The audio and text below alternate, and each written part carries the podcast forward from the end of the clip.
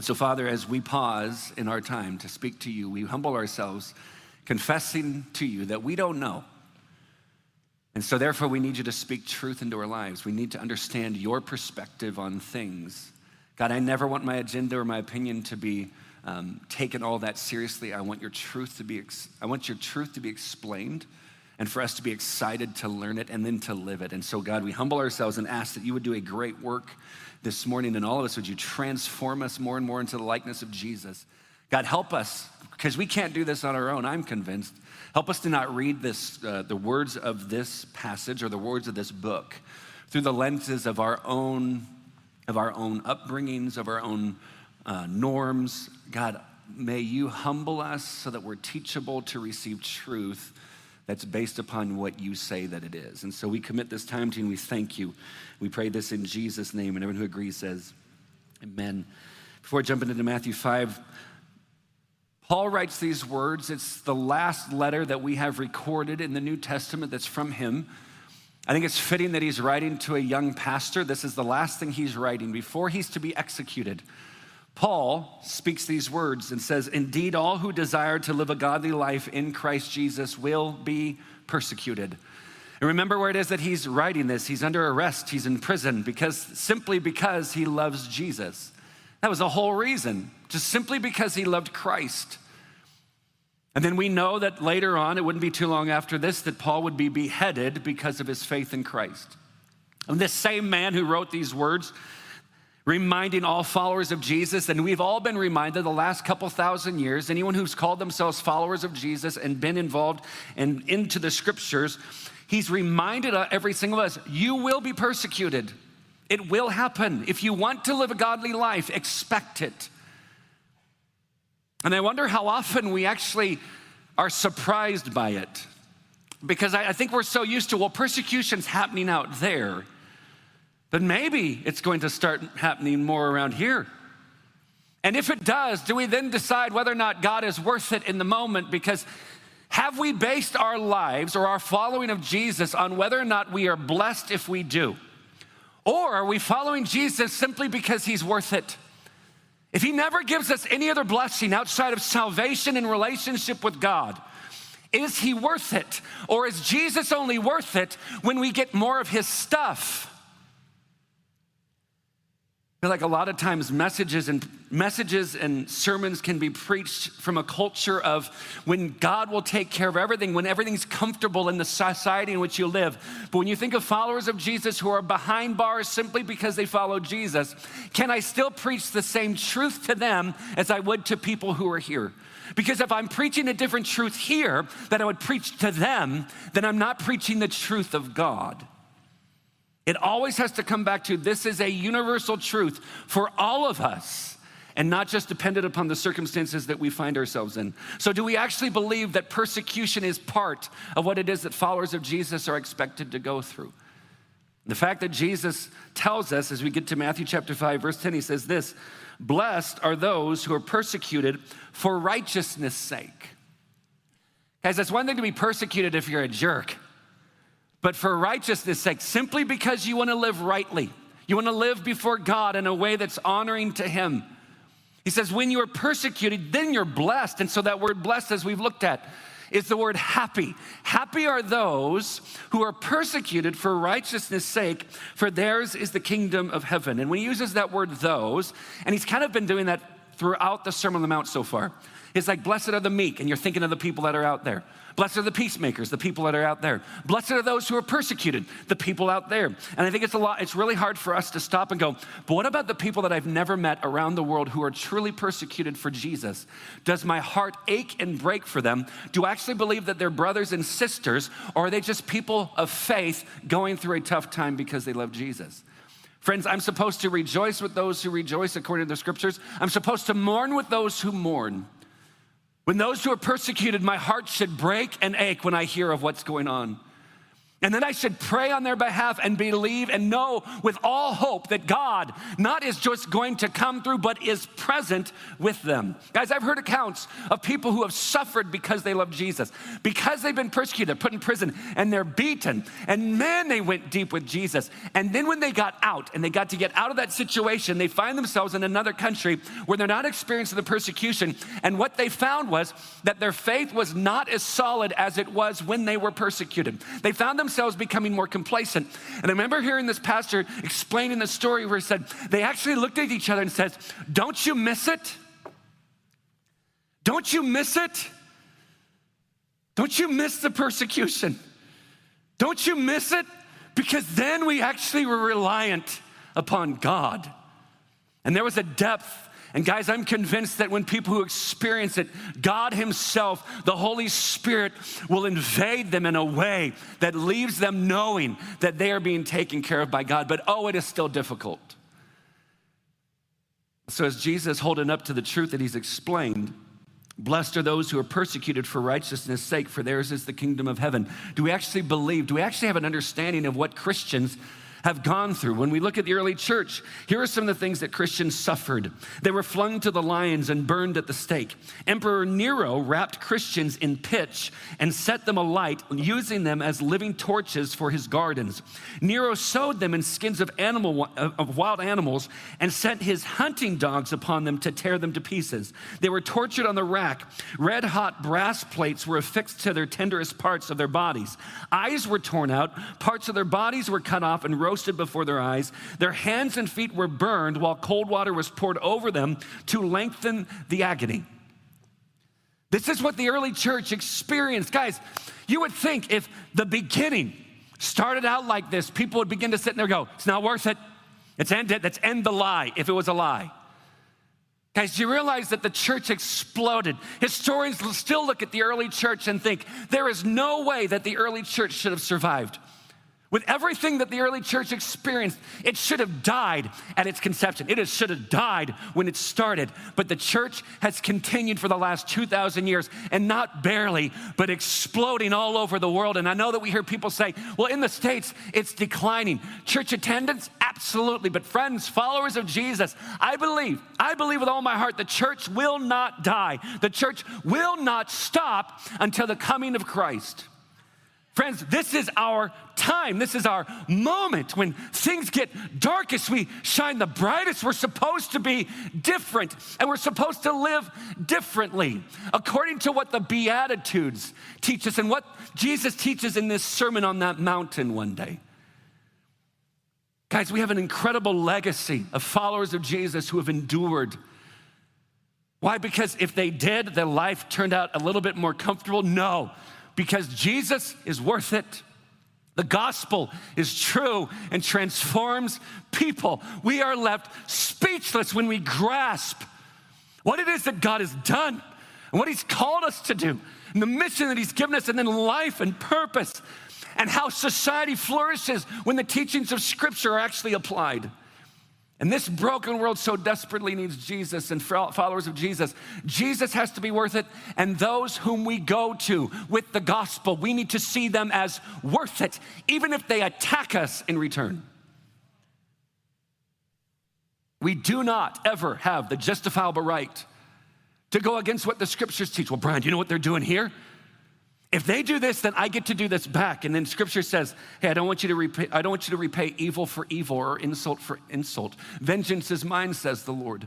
I want you to extend grace and love. And he said, go, I don't like that part. Then you need to submit yourself to the authority of scripture and repent from the fact that you actually think that you are more reliable and more right than God who put the whole thing together.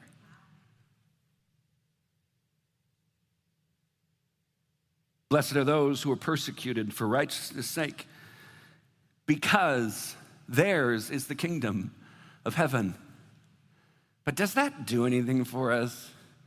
Like if I sit there, if you're going through a difficult time and I say, Jesus is coming back one day, you're like, great. Today, I don't know. But wouldn't it be sick? Like, what, couldn't it just be rad if he came back right now? Some of you, maybe you're sitting there going, yeah, the message would be over, we'd be out of here, We don't have to figure out we're going to lunch, like we get to fly to meet the Lord. It's like, I don't know. Like any reason, he's sitting there going, let it be over. The chairs, they're more comfortable in heaven. Like, whatever it is, we're ready to go. Guys, I'll be honest, I want to be in heaven. Why? Just to get away from the pain? No, I want to be in heaven to see Jesus. Like, I cannot wait to see him. But do we actually believe that it's better? Like, the kingdom of heaven is yours. Are you kidding me? The, the whole kingdom? Is ours. Do we see it as better or the leftover? It's where we go when we've actually lived out the life we were supposed to live, and then we get the leftover. Guys, that's the primary part. Us being with Him, that's it. That's what it's all about. The kingdom of heaven is a now and not yet concept that right now we are in the kingdom of heaven because we have a relationship with Christ if you've surrendered to Him. Right now, we live according to the principles and the standards and the commandments and the viewpoints of God. And we try to live those out. We fight against our, our desire, the fleshly desires for sin. We push against those. We repent from those. We continue to go to Jesus. We experience his blessing as he desires for us to experience it. That's a now concept, but it is a, it is a first fruit. It's a taste of what is to come. And that what's coming is going to blow our minds. Guys, it's coming and it's ours. And it's here and now and not yet. But are you willing to stake everything on it? Or is it so long as it works out for you? As he goes on to verse 11, and this is where he changes his tone. First time in the whole Beatitudes. Blessed are the meek, blessed are those, blessed are those, blessed are those, blessed are those, blessed are you. And then he speaks directly to those that he, was, that he was speaking to, those who were listening. Blessed are you. Now, watch, happy are you when others revile you and persecute you and utter all kinds of evil against you falsely on my account. For those of you who are, this is your first Sunday, welcome. Isn't This is a great Sunday to be here. Oh man, you should be so happy when people hate you. You should be so happy when they say all this junk about you. Guys, does that really compute? Does that make sense to any of us? It's like, I love when people hate me. Like, I hope today someone just says, I hate your face. Guys, this isn't natural. And I think that's why Jesus had to remind everyone there.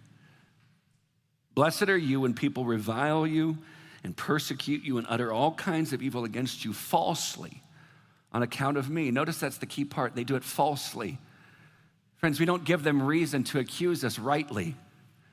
We live in a manner, we live in a manner worthy to Jesus, so the only thing that people can do is to accuse us falsely. The early church experienced this. Here's a few of the ways that they were accused falsely. The first is they were accused of being cannibals. Like they actually engaged in cannibalism, that they were eating humans. Never had that happen. But why would they do that? Because they had this gross and deliberate misrepresentation of the practice of the Lord's Supper when they took communion. When Jesus says, This is my body broken for you, this is my blood poured out for you. Take this in remembrance of me. And some person goes, Oh my gosh, they're eating people. I don't, have, I don't know how you jump to that conclusion. So, cannibalism is one, immorality. They say this is an immoral group. The way that they live together is immoral because of the gross and deliberate misrepresentations of the weekly love feast and their private meetings. So they're sitting there going, Oh, everyone's getting together. They call it the love feast. You know what happens at the love feast? They're all together doing stuff they're not supposed to be doing. And all they were doing together, you go to Acts chapter 2, what were they doing? They were listening to the scripture teachings, they're praying together, they're hanging out together, they're worshiping together, they're praying, they're eating meals together. They took care of each other. There's nothing immoral about that. Guys, that's actually the thing that I think our society lacks the most and desires the most. They're accused of revolutionary fanaticism because the, the early church believed that Jesus would return and bring an apocalyptic end to history. In other words, Jesus is going to come back, he's going to kick some tail. People are like, mm, you see what they're trying to do? That's they're fanatics. They think Jesus is coming back one day. So many people didn't even believe that Jesus came back from the dead the first time, but to come back, you say they came back from the dead, fine, but he's gonna come back and judge the world. And we go back to the pages of scripture, and that's exactly what happens. You look in the book of Revelation, it is Jesus who comes and judges the nations. They're accused of splitting up families. Why? Because at some point you might have one spouse come to Christ when the other doesn't. That then breaks up marriages. You might have children who are older, or even maybe even they're younger, they come to Christ, and then all of a sudden there's division within the family. So it's like, hey, they're just trying to split up families. And here's one of the other things they were charged or accused of treason. Because the early Christians would not honor the Roman gods and participate in emperor worship. See, the Roman Empire had pretty much taken over the whole world by this time, at least the whole known world.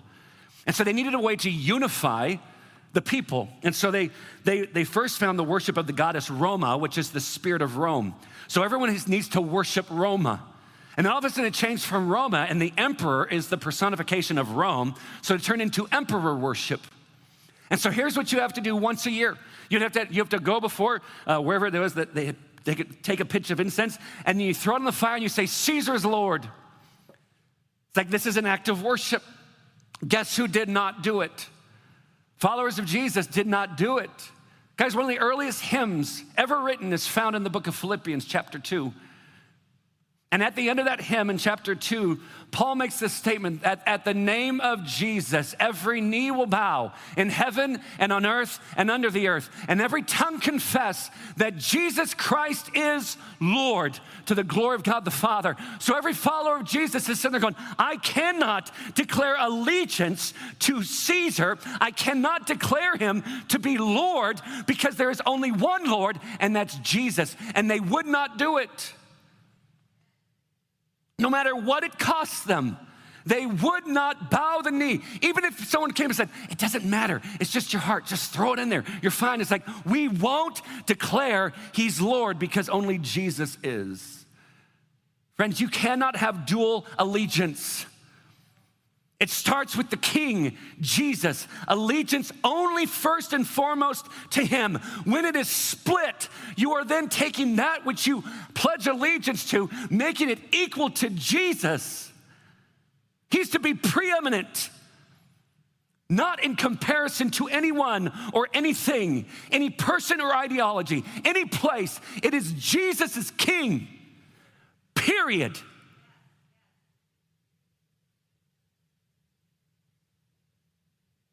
William Barclay tells this story of a, the early church father. He's the bishop of Smyrna. His name is Polycarp.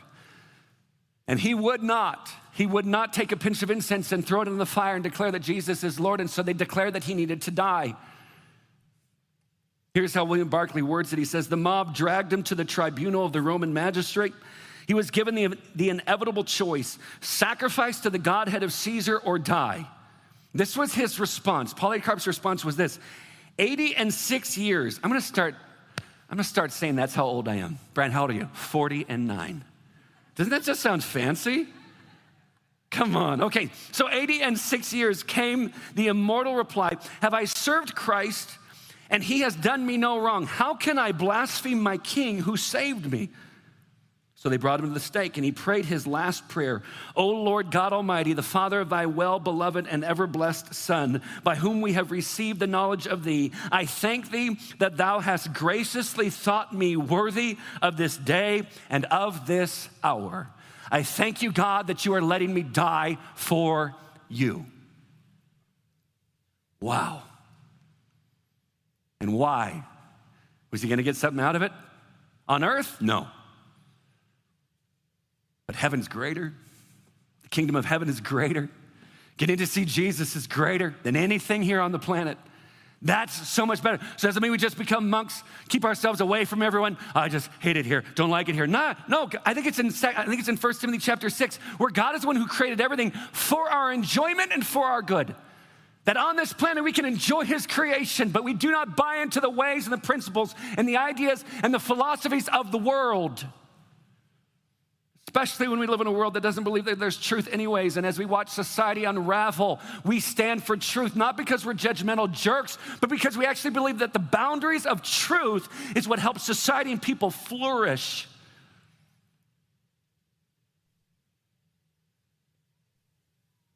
As I said before, those were some of the things they were accused of.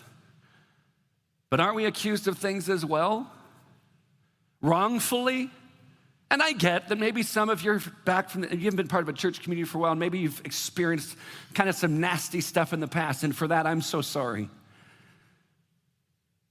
You say, Well, I met a person calling themselves Christians and they were so mean. I know, but if you only met them once, and maybe they weren't, maybe they didn't know really know Jesus, but what if they were just having one of those days? Or what if they just found out that somebody that they love passed away? And you were the first one that they saw, and everything just came out. So before we jump to conclusions and holding people to standards that we ourselves don't live according to, you also need to extend grace to everyone else as well. But, friends, we're accused of being homophobic because we hold to a standard of what the scriptures teach. Marriage is between a man and a woman. And we have a society that has bought into the idea that the only way to experience true and everlasting love is to be in a romantic relationship with someone. Friends, love is not dependent upon whether or not I'm in a romantic relationship or marriage. Love is given to all of us to experience. Agape has nothing to do with romance. Have we bought into the lie of the world that says the only way to find fulfillment is that you are what? Married. No. We don't buy into that. Scripture actually says it's easier not to be. But then our marriages are supposed to be this example of a relationship between us and Jesus. But you buy into it. It's like everyone's, you can't, you say people can't love. Guys, we can love every single person on the planet. And may we just leave the romantic and the sexual intimacy and that type of covenant relationship between a man and a woman because that's what Scripture teaches and that's how God designed it. We're, being we be, we're accused of being xenophobic or we have hatred toward foreigners or that we're racist. I don't even know where that comes from. I mean, I read the scriptures that one day in heaven there's going to be a throne and Jesus is sitting on it, and people groups from all the world, different nationalities and people groups are surrounding the throne. And here, us followers of Jesus are going, That's how it's supposed to be. I love the fact that heaven's not all white people. I love that it's all people groups and tongues speaking and worshiping Jesus. And so when I hear that, I'm like, where do you get that? Just because some people might say, I follow Jesus, and then are bigots and racists, does not mean that they know Jesus. Making the declaration of knowing Jesus without life following, life choices, the way that we live, following our declaration is proof that you don't know Christ because the Holy Spirit will not leave us unchanged. We're, we're, told, we're told that we're transphobic. Why? Because I have a belief that God set up boundaries and He set up this thing in design, men and women two genders for a specific purpose, and we learn to live with each other and find out how we complement one another, not trying to elevate one over the other, but living together in unity and moving forward, but believing that God is the one who sets that up. He has a plan, and that I don't believe that every thought or feeling that I have. is reliable or trustworthy because it's been tainted by my own depravity and sin. Therefore, God sets up here's truth. I've, set, I've told you how to live. I've told you what's true and right. It does not mean that it's easy, but He has set it up for our good, and we decide, Jesus, if you're worth it, I want to live the way that you tell me to live. And do you realize that our obedience, guys, obedience to God brings about blessings from God, brings about, brings about rewards, and we're going to look at that in a minute. So my heart goes out to those who struggle with those thoughts or feelings inside. They don't know what to do with them. But I will not bow down and let confusion become the norm. That I will stand for truth and be filled and lavished with grace, that I could just spoil people with grace as I point them to the truth that's found in Jesus so that they could be free. Instead of condoning in the name of love because love does not rejoice with wrongdoing, but rejoices in the truth. Because I actually believe that Jesus is the only way and the only truth and the only life. And when we try to change those or add to those things, guys, that's when we mess everything up. Why do I have these thoughts or feelings? Friends, we're all depraved, we're all sinful to the core. And the only reason we are not destroyed by our own sin is by the grace of God.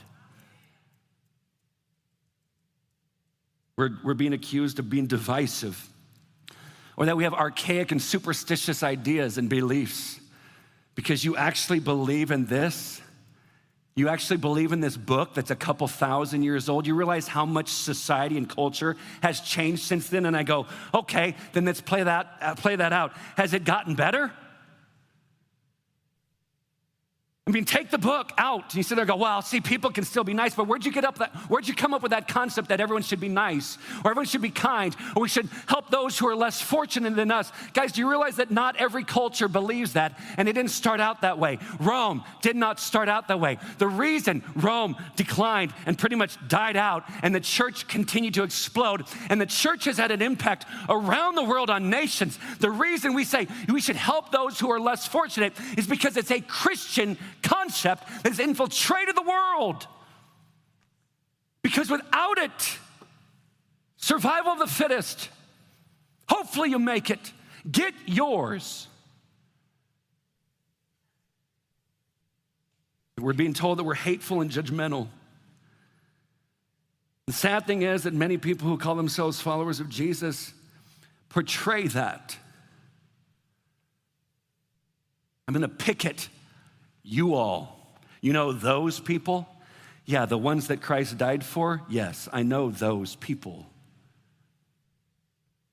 For those of you that don't follow Christ, please understand there's always going to feel like you've been slighted in some way when somebody stands for truth that we believe is for the betterment of other people and we hold to those convictions. You will automatically, automatically jump to a sense of judgment. It's just natural.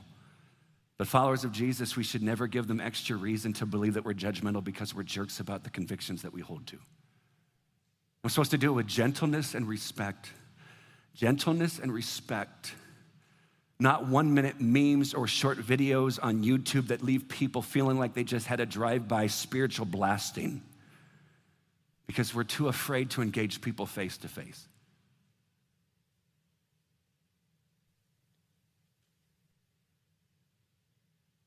Followers of Jesus, the Bible does not teach us that when we share the things of Jesus that people will thank us. Some will, those who come to Christ, they will. And they'll, be, and they'll be so thankful that we did. They will be so thankful when they come and surrender to Jesus and enter into that relationship. But not everyone else will.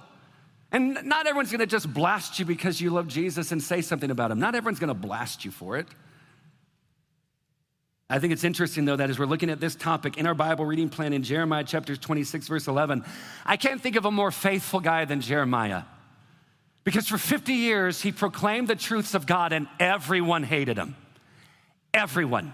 No one repented. In Jeremiah 26, 11 says, Then the priests and the prophets and the prophets said to the officials and to all the people, and when it says the priests and the prophets, these were not godly men. They were completely even living in sin. They were, they were leading Israel astray from the truths of God. They were doing the sacrificial system for God. And then over here, they're making sure that Molech is being worshiped by, by burning a baby. And then they're over here doing the sacrifices. And then they're over here worshiping Baal. Some would even bring altars into the temple of God, which was his, where his name was to be known. And they turned it into kind of like a smorgasbord of worship, of whatever it is that you want to worship. So those, that's what the priests and prophets were doing. They said to the officials and to all the people, This man, Jeremiah, deserves the sentence of death because he has prophesied against this city, as you have heard with your own ears. Friends, he told them the things of God, and he was right. Babylon is coming. Nebuchadnezzar's going to destroy Jerusalem. So many of you are going to die. Those who come out and go with him back into captivity, you're going to live. And then it's going to be 70 years. And here comes the prophets going, if it happens, it's only going to be two. God told me. Do you realize the prophet that spoke that died within the year, just as Jeremiah told him, hey, this year you're going to die? That's a weird message. I've never had to give someone that message. And it came true. But later on in chapter 38, verse 4, thus said, Thus says the Lord, this is what he's saying through Jeremiah. This city shall surely be given into the hand of the army of the king of Babylon and be taken. Then the official said to the king, Let this man be put to death, for he is weakening the hands of the soldiers who are left in this city and the hands of all the people by speaking such words to them. Now listen, for this man is not seeking the welfare of this people, but their harm. The only thing was this Jeremiah was the only one speaking for the welfare of the people. He was the only one calling them into repentance to come back to God. And when you read the book of Jeremiah, the man, God has some things to say to the people of Israel. And then he has these other words where he's saying, Return. I can't give you up. You're my heart. I want you back. You see his heart. He said, If you would repent, then I'll relent from all these things that I have planned. But they wouldn't do it. And the only person that was speaking those words was Jeremiah. Who was speaking for the welfare of the people? The prophets and the priests who were tickling ears? Or Jeremiah, who said the, the things that were hard for the betterment of the whole people of Israel, that they would repent and come back. Friends, there should be times when you walk out of this worship service going, whew, that was a heavy one. Because I've made a commitment, I, will, I, don't, I don't want to, I won't tickle ears. I will teach the scriptures. We will hold to truth, but we will do it graciously when we walk it out with people. As you get to verse 12, rejoice and be glad. This is my response to persecution. This is what Jesus is telling us to do. Rejoice and be glad. Smile and laugh it off. Celebrate this. For, here's, your, here's the reason for your reward is great in heaven. It's coming. Oh, it's coming. If all that you can do is hold on to what is coming, it's called hope. For your reward is great in heaven, for so they persecuted the prophets who were before you.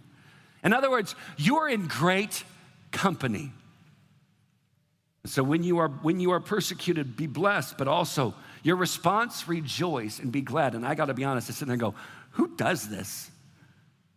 As they're persecuted, they're like, yes, this is awesome. Like nobody does it unless you're faking it. In 1555, a follower of Jesus named George Roper, before he's be burned at, the, burned at the stake because he loved Jesus, he came to the stake leaping for joy and hugging the stake he was to be burned on as if it was a friend. Are you kidding me? Sitting there going, You're gonna die today. Yeah? We're gonna burn you alive. Where? Right there. And he goes running to, he's like, This is it. I'm gonna die. And he runs up and he's like, I can't wait for you to kill me. What is that? What psychopaths are we following? Laurence Saunders in 1555 also, while smiling, he embraced the stake of his execution. And this one blew me away. Dr. Rowland Taylor, 1536, leaped and danced a little as he came to his execution, saying when he asked, I'm sorry, when asked how he was, this was his response, Well, God be praised, good master sheriff, never better. For now I am almost home. I am even at my father's house. Whew. They're getting ready to die, and they're like, This is awesome. Why? Because that verse, for to me to live is Christ and to die is gain, was a reality. Oh, one day I get to see him. Like it's today. Today I get to stand in the presence of Jesus and see him in his glory. Are you kidding me? Can we go faster? As they start the fire, it's like, Come on, come on, get it going. We're ready to go. Why? Because we just want to see him. We want to be with him. Because it's not, what do I get out of this walk with Jesus? It's, I get Jesus. I get him. Guys, that should be our heart about him. The writer of Hebrews, as he wrote to a bunch of Christians in chapter 10, starting in verse 32, 32 said this but recall the former days when, after you were enlightened or after you came to Christ, you endured a hard struggle with sufferings, sometimes being publicly exposed to reproach and affliction, and sometimes being partner with those so treated. For you had compassion on those in prison, and you joyfully accepted the plundering of your property, since you knew that you yourselves had a better possession and an abiding one. This isn't just a few people here, the, the guys on the fringes that are a little extreme. Paul's writing a bunch of Christians. He's going, You guys joyfully celebrated when they plundered your property. Why? Because you believed that what was coming next was so much better. I guess the question came to my mind so why should we, why should we expect to be persecuted? Like, why does that have to happen? David Guzik said this Yet the world persecutes these good people because the values and character expressed in these Beatitudes are so opposite to the world's manner of thinking. Our persecution may not be much compared to others, but if no one speaks evil of you, now this is a hard question, are these Beatitudes traits of your life? Wow. Guys, if everyone, if everyone just thinks, oh, Brian, he's just so nice. I love when he talks because I just feel like a koala bear massaged my soul. I feel fantastic every time. Guys, it shouldn't be like that. But again, it doesn't give me then it doesn't give me freedom to be a jerk in the name of Jesus without, without taking into account the feelings of people that we're called to go after.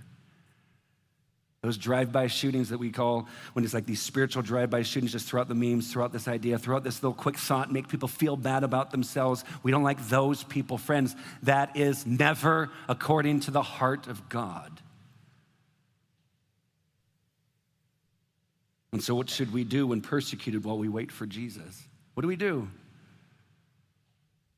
Somebody say, I don't have, I don't have persecution right now. I know, we live in a completely different country right now. But aren't there some that are experiencing it? Brian, what if it gets worse? Jesus is good. And he's worth it. And he's faithful. And we'll still live according to the, the commandments because we're citizens of heaven where our allegiance belongs to the king only. Guys, whatever happens, happens. And we continue to pray and trust him. But it doesn't mean that all is lost. Isn't it? And maybe you don't, maybe, I don't know. I'll just ask a question. Is anybody ready to see revival like happen in our nation? Just this movement of the, the Spirit of God, right? And don't you want to see it in the world? But like, even it's just, if just when you say your neighborhood, great. God, would you revive us? Revive us. Bring revival. But how does He do it? Well, first, He needs to revive up the church, revive the church back to the mission. But how else does he do it? When you look at history, revival comes by what? Persecution. When the church is persecuted, revival breaks out. Now do you pull back and go, okay, maybe, maybe not that much revival, maybe not too much revival. And I get it, I'm with you on some points. But if I actually believe that there's a greater reward in heaven, there's greater things in heaven, God, whatever you want, whatever you need, quote unquote, need to do for revival, start with me. Start with me that I could be the agent of change so that we could see our society and culture redeemed to the gospel. What do we do? Verse 35, therefore do not throw away your confidence, which has a great reward. For you have, no, for you have need of endurance, so that when you, when you have done the will of God, you may receive what is promised. For, quote, yet a little while, and the coming one will come and will not delay, but my righteous one shall live by faith. And if he shrinks back, my soul has no pleasure in him. And when you read that part of the verse, you're like, what if I shrink back? Oh man, I love the fact that the Bible answers the Bible. But we are not of those who shrink back and are destroyed, but of those who have faith and preserve their souls. In other words, you just keep going. It's that phrase that maybe some of you guys are getting really tired of hearing me say, but I don't know what to say often. I'm like, hang in there. Hang in there. Let's pray and hang in there. Hang in there. Hang in there. Like, I need something deeper. I don't have anything deeper. I have hope in a God who does what he wants when he wants to do it and will fulfill his promises when he wants to. So until he does, hang in there. He will come through, I promise. Why do I think he ends with persecution? Because if we're going to live out the Beatitudes, expect it. We're going to live it out, expect it. And when it happens, our response grace, love, care, speak truth, a desire for people to come to know Jesus. Never retaliation, ever. We leave all of that to God. Our job, our role, our responsibility, our call, make disciples. As the worship team comes back up, let's watch this video as it just kind of summarizes and puts in play the Beatitudes for us.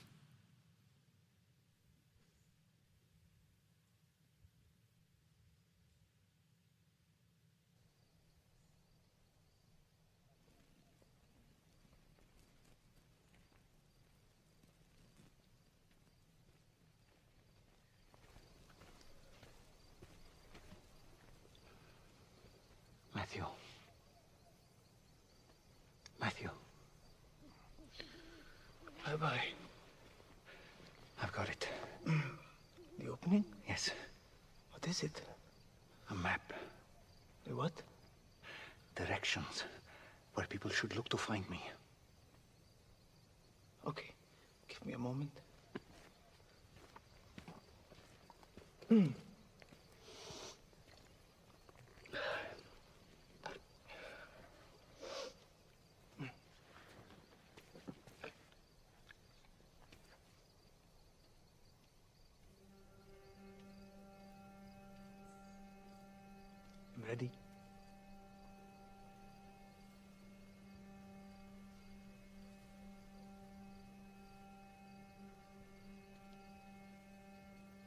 Have I?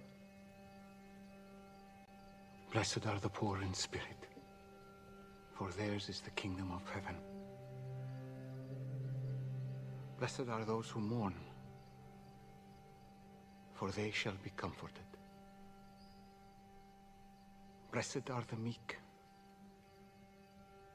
for they shall inherit the earth. Blessed are those who hunger and thirst for righteousness,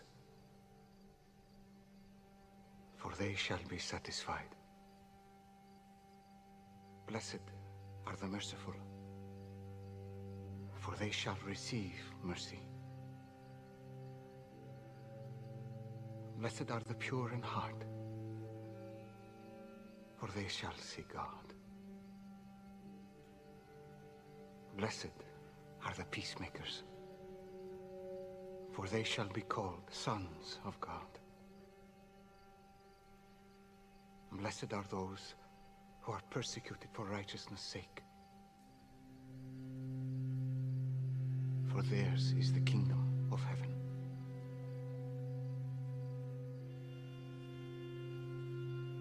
Blessed are you when others revile you and persecute you and utter all kinds of evil against you falsely on my account.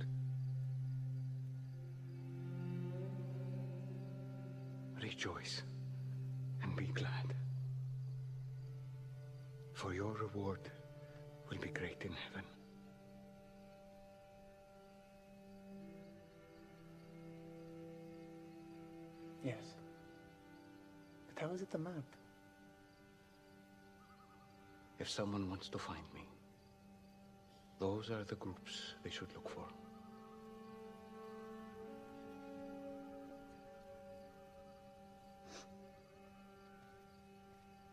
And then? You are the salt of the earth.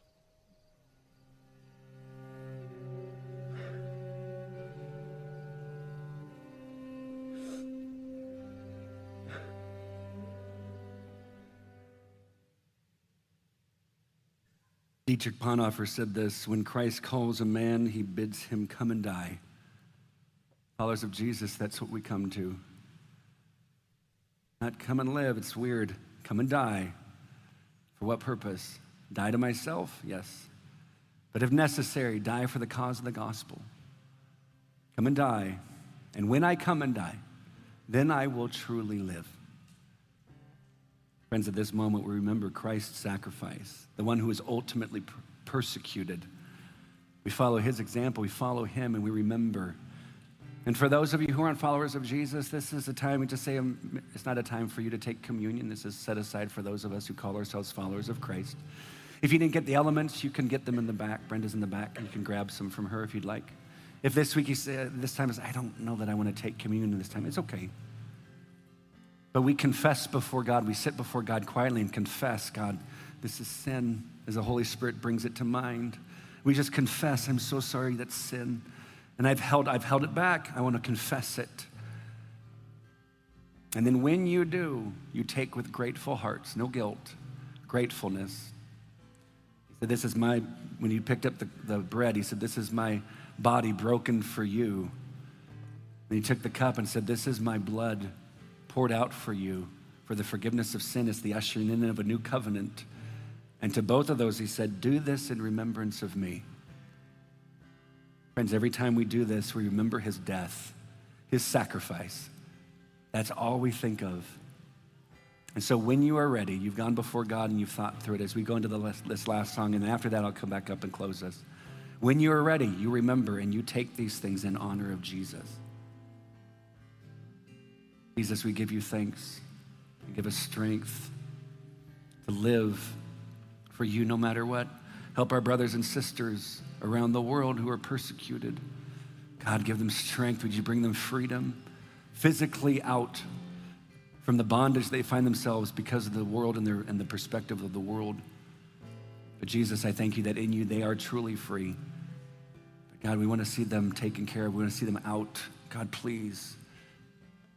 Jesus, now as we take Holy Spirit, would you remind us, show us things that we need to confess and to repent from? God, we love you. We pray this in Jesus' name. And everyone who agrees says, Amen. Love you more than you know.